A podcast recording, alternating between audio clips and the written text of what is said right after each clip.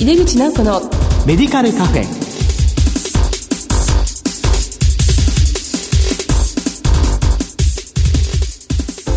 こんばんは。帝京平成大学薬学部の井出口直子です。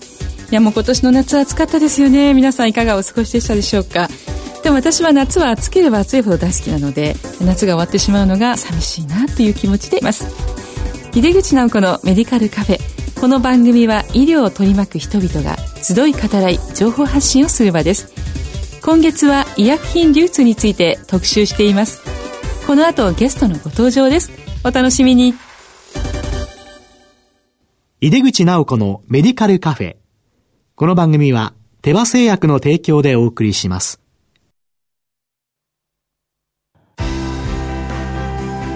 医薬品業界を牽引し続けるグローバルカンパニーテバ新薬ジェネリックを開発製造するハイブリッド企業です患者さんの笑顔を大切にする薬剤師の皆さんとこれまでもこれからも手羽製薬帝京平成大学薬学部の井出口直子です。医薬品流通特集の2回目です。今回は医薬品流通の中での反社の役割と題してお送りします。山口県から今回はゲストにお越しいただきました。株式会社太陽薬品山口代表取締役社長の岡村直也さんです。岡村さん、どうぞよろしくお願いいたします。よろしくお願いいたします。早速ですけども、岡村さんの会社、株式会社太陽薬品山口の事業内容を教えてください。はい。弊社はジェネリック薬品専門の卸売販売業者として活動しております。はい、昭和42年5月から事業を開始しまして、現在48年目になっています。営業エリアですが、山口県全域、あとは近隣県であります福岡県、広島県、島根県、こういった一部のエリアで活動させていただいております。はい。社長でいらっしゃるんですけども、はい、まあ、岡村さんご自身のキャリアについてご紹介いただけますか？はい。私は先発メーカーで10年間 MR として営業していました。はいただ、いろんなことを考えて、山口県に帰る、地元に帰るっていうことを考えて、11年前に現在の太陽薬品山口に入社しています。あの、それで今月は医薬品流通についての特集をしているんですけれども、はい、まあ、前回のゲストの方は医薬品総合卸の企業の方に来ていただいたんです。で、太陽薬品山口さんの場合は、販売会社でいらっしゃるということで、はい、いわゆるこれ、反社って呼ばれているわけなんですけども、はいその反社の役割について教えていただけますか、はい、はい。まず反社ですけれども、数名から大きいところでは100名近い MS を抱えているところが今ございます。はい。以前は総合卸がジェネリック医薬品というものをほとんど扱われていませんでしたので、えー、我々反社がほとんどこのジェネリック医薬品の流通を担っていた。それがいわゆる我々の役目だったというふうに考えています。まあ、かつてあの、まあ、大きい卸さんは、はい、なかなかそのジェネリックを、まあ、扱ってなかったところ確かに多かったですよね。はい、御社がジェネリックを中心として、えまあ、仕入れて販売をしているという、はい、その薬局に卸してるっていうはい、薬局にも病院様にも。病院にもですね。はい。はい、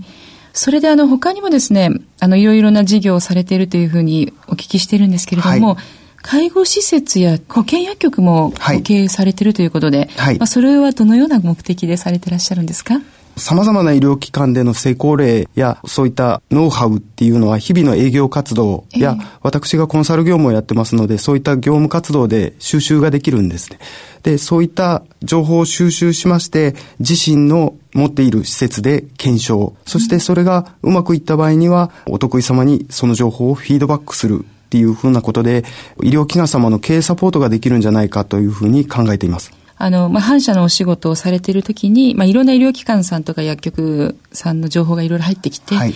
で、それを、まあ、どういうふうにやったらよりよくできるかということで、まあ、実際に経営もしてらっしゃるということなんですよね。はい、先ほど話してましたけど、その、岡村さんは医療系コンサルタントの資格をお持ちでいらっしゃるということで、はい、これはどのような資格なんですか？はい。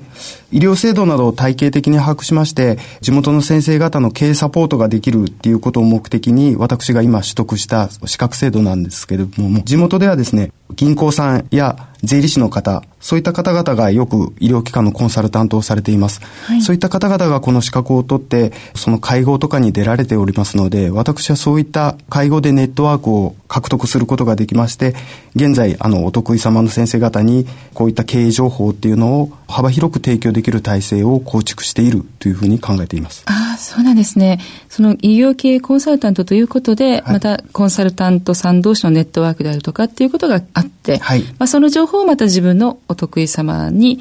提供したいっていうこともあるんですね。はいまあ、こうやって考えると、すごくその情報っていうのは重要なんですね。はい。先ほど反社の役割っていうのがありましたけども、はい、私どもただ安定供給するだけが役割だったら、今、総合卸さんがジェネリックを扱われているので、えー、存在意義がないと思うんですね。なるほど。10年前から総合卸さんがジェネリックを扱い始めたら、私どもは淘汰されるっていうふうによく言われていました。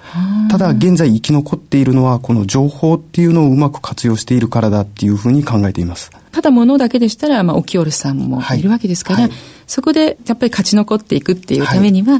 い、いかにいい情報を持っているかと、それをこううまく、これもまた流通なんですね、きっとね、情報の。ね、これが大事なんだっていうことなんですね。あの、今、医薬品卸会社の営業担当者、まあ、先ほど MS っておっしゃってましたけども、はい、マーケティングスペシャリストですね。はい、医薬品卸販売担当者っていうふうに呼ばれていらっしゃるわけですけども、はい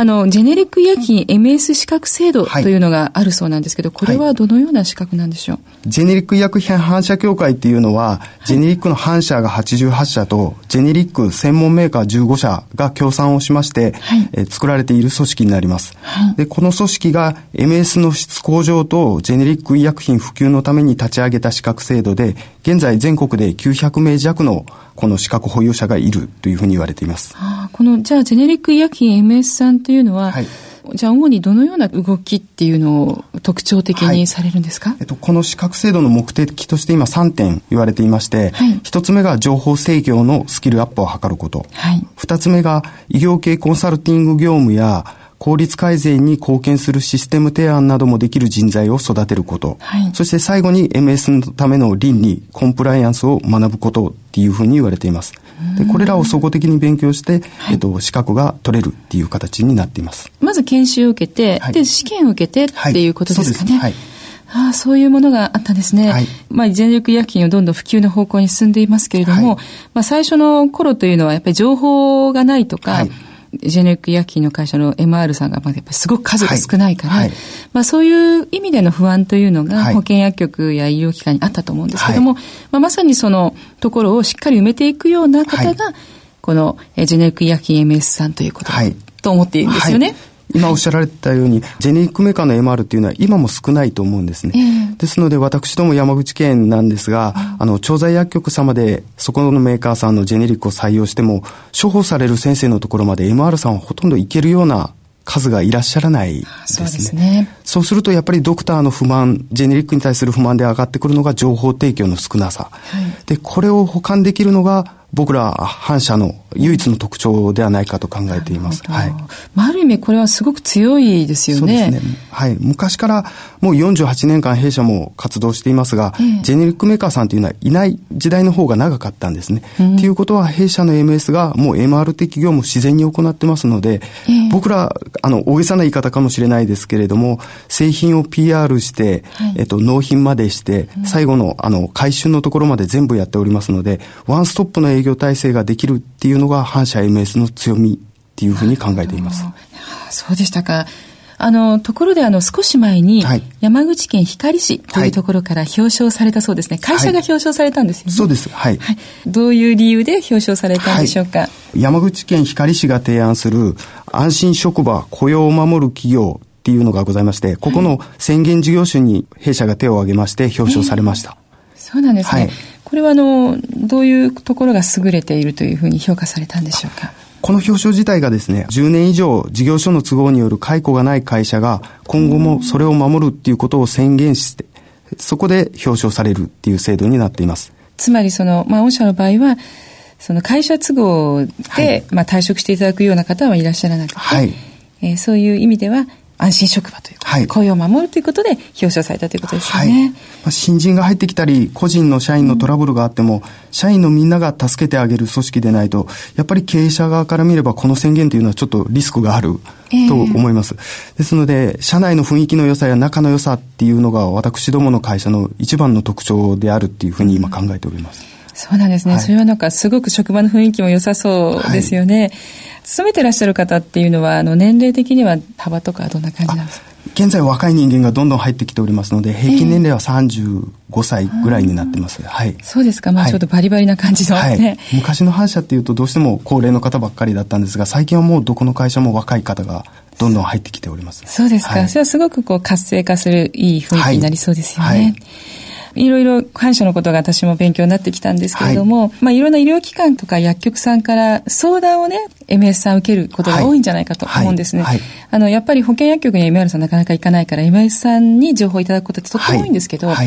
まあ、どんなご相談が多いですか、まあ、多分病院さんと薬局さん違うと思うんですけど、それぞれどうでしょう、今ではですね、山口県では特にだと思うんですが、薬剤師さんの数が少ないので、うん、あの、今、調剤薬局は外に出なさいということで訪問服薬指導とか力入れるべきっていうふうに言われてると思うんですねえーすね、ただ現実的にはほとんどできてないところが多いと思うんですでこれをどうやってやったらいいのかとかそういったノウハウっていうのを求められてるケースが非常に多いので、えー、私が今運営している調剤薬局でそのノウハウを吸収しまして、えー、今それを提供させていただくっていう活動を行っています。ああそうなんですか。はい、まあいわゆる在宅ですね。そうですね。はい。こうなかなか行けないというのは薬剤師の数が少ないというか理由そうですね。はい。山口県薬学部がないので、やっぱり他県に比べても非常に薬剤師さんの数が少ないというふうに言われています、えー、はい。でもねこれからも本当に超高齢化でどうしても必要ですから、はい、そうですね。はいそれほど特別なノウハウじゃなしに、あの、ただ在宅をやり始めたっていうことで、やるための申請の書類とかですね、手続き、そういったことから、まず、あの、わからないって言われるところが結構ありますので、はい、そういったものを提供できているっていう状況です。安心職場雇用を守る企業ということで、まあ、表彰されていらっしゃるわけなんですけれども、あの、岡村さんはその雰囲気のいい職場にするために、どのような努力をされていらっしゃるんですか、経営者として。まず私自身が社員に対して怒鳴ったりとか、そういうことは一切しません。仲のいい雰囲気っていうのが一番いい職場、働きがいがある職場にできるっていうふうに考えてますので、はい、ソフトボールをやったりとかですね、野球チームを作ったりとか、バーベキューをやったりとか、そういったレクレーションっていうのにも力を入れて今活動しております。その間に立つようなナンバー2とかナンバー3みたいな方が、はい、結構厳しいところもあったりしますよね、はい、そういう感じでもないんですか？弊社に関してはナンバー2もナンバー3もみんな優しいですね。そうなんですか、はい、それでちょっと緩くなったりはしないんですか？いや逆に個々それぞれ責任を持ってやってくれてますし、え例えば営業成績が悪かったら悪い時は悪い時の時期もあるからいい人がカバーするっていうことが本当に自然にできている会社だと思います。はい、そうなんですね、はい、もうスタッフさん同士がもう助け合うっていうことがもう文化になっているような、はい、そういう会社なんですね。はい、あ、それはなんか皆さんお辞めにならないですよね。はい、長くお勤めになると思います。はい、太陽薬品山口さんは、まあ、ジェネリックを中心とした、まあ、反社でいらっしゃるわけですけども、まあ、たくさんのそのジェネリックの情報を持っていらっしゃるんですけど、例えばその病院さんからのご相談とかで、どこのジェネリックさんがいいんだろうとかっていうことがあったりするんじゃないかと思うんですけど、はい、そういう時はどのようなアドバイスをされていらっしゃるんですか？はい。今先生がおっしゃられましたように、追補製品に関しては、1回の発売について30社ぐらい出てくることがあると思うんですね。あそうですね。そこの基準って選ぶ選択の基準というのは非常に難しいと思うんですけれども、えー、あの今溶出試験とか血中濃度の試験、はい、あと添加物、うん、そういったものは各社それぞれ違いますので、えー、そういったものを間接比較できるように弊社の取扱メーカーさんのデータを一覧化し、はい、そういったもので選んでいただけやすいような情報ツールっていうものはできるだけ作成していこうというふうに考えています。それを見ていただいて決めていただくというような姿勢ということでそうです、ね、よろしいでしょうか？あの、工夫しているメーカーさんっていうのはやっぱりありまして、えー、錠剤を小型化したりとかですね、うん、服薬するためのパッケージ患者さんが取り出しやすいような PTP にしたりとか箱を作ったりとかいうメーカーさんがありますので、ね、そういったところは、はい、はい、積極的に紹介させていただくようにしております。あ、あの、私も最近、あの、こう、箱にこうセットして、はい、例えば片手が麻痺している方とかは、それで、こう、チュッと押せば出てくるような、はい、そういうものありますよね。はい。割とそういう細やかなところができるのが、まあ、ジェネリッ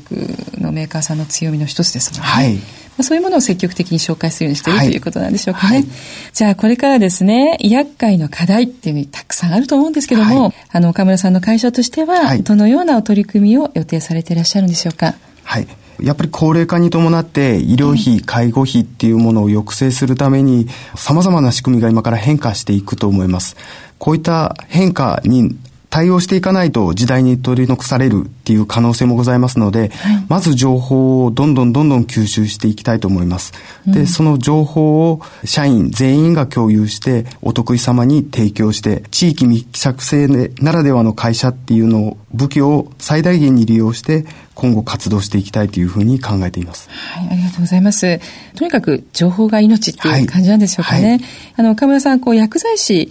さんに対して何かその、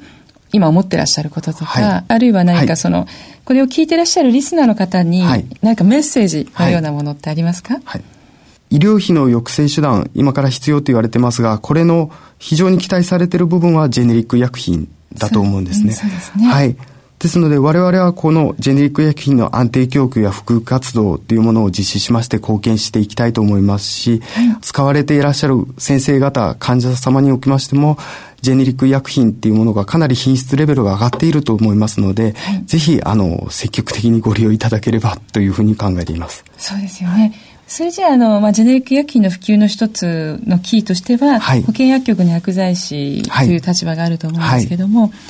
その保健薬局の薬剤師の方もですね、まあ、一頃までではないにせよ、まだそのジェネリックに関して、まあ、どういうコミュニケーションを取ったらいいかなって思ってる方もいらっしゃるんですよね。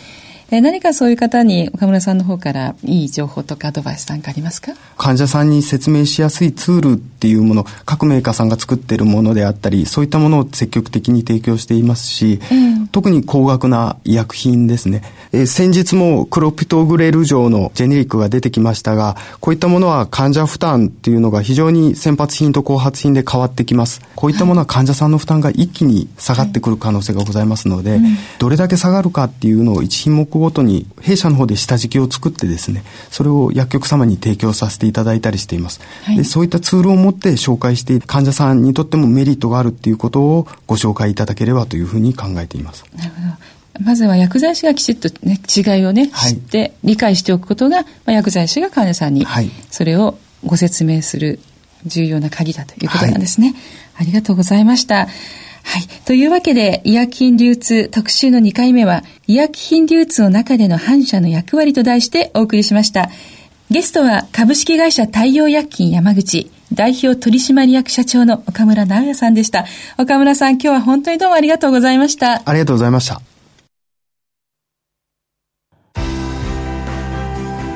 医薬品業界を牽引し続けるグローバルカンパニーテバ新薬ジェネリックを開発製造するハイブリッド企業です患者さんの笑顔を大切にする薬剤師の皆さんと。これまでもこれからも手羽製薬。井出口直子のメディカルカフェ。今回は医薬品流通反社の方にお越しいただきました。太陽薬品山口さんはジェネリックを中心とした反社さんですけれどもこのジェネリックの流通に関して最初はなかなかこう大手さんが扱わなかったんですけれども、ま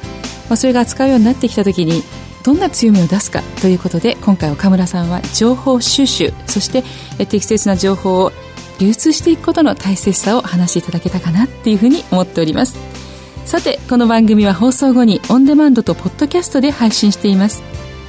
番組へのご意見やご質問などは番組ウェブサイトからメールでお送りいただけます。お待ちしています。毎月第2第4水曜日夜8時40分から放送中の井出口直子のメディカルカフェ。次回9月9日の放送は病院薬剤部の取り組み特集の1回目。日本医科大学病院薬剤部長の片山史郎さんをゲストにお招きしてお送りする予定です。それではまた帝京平成大学の井出口直子でした。井出口直子のメディカルカフェこの番組は手羽製薬の提供でお送りしました。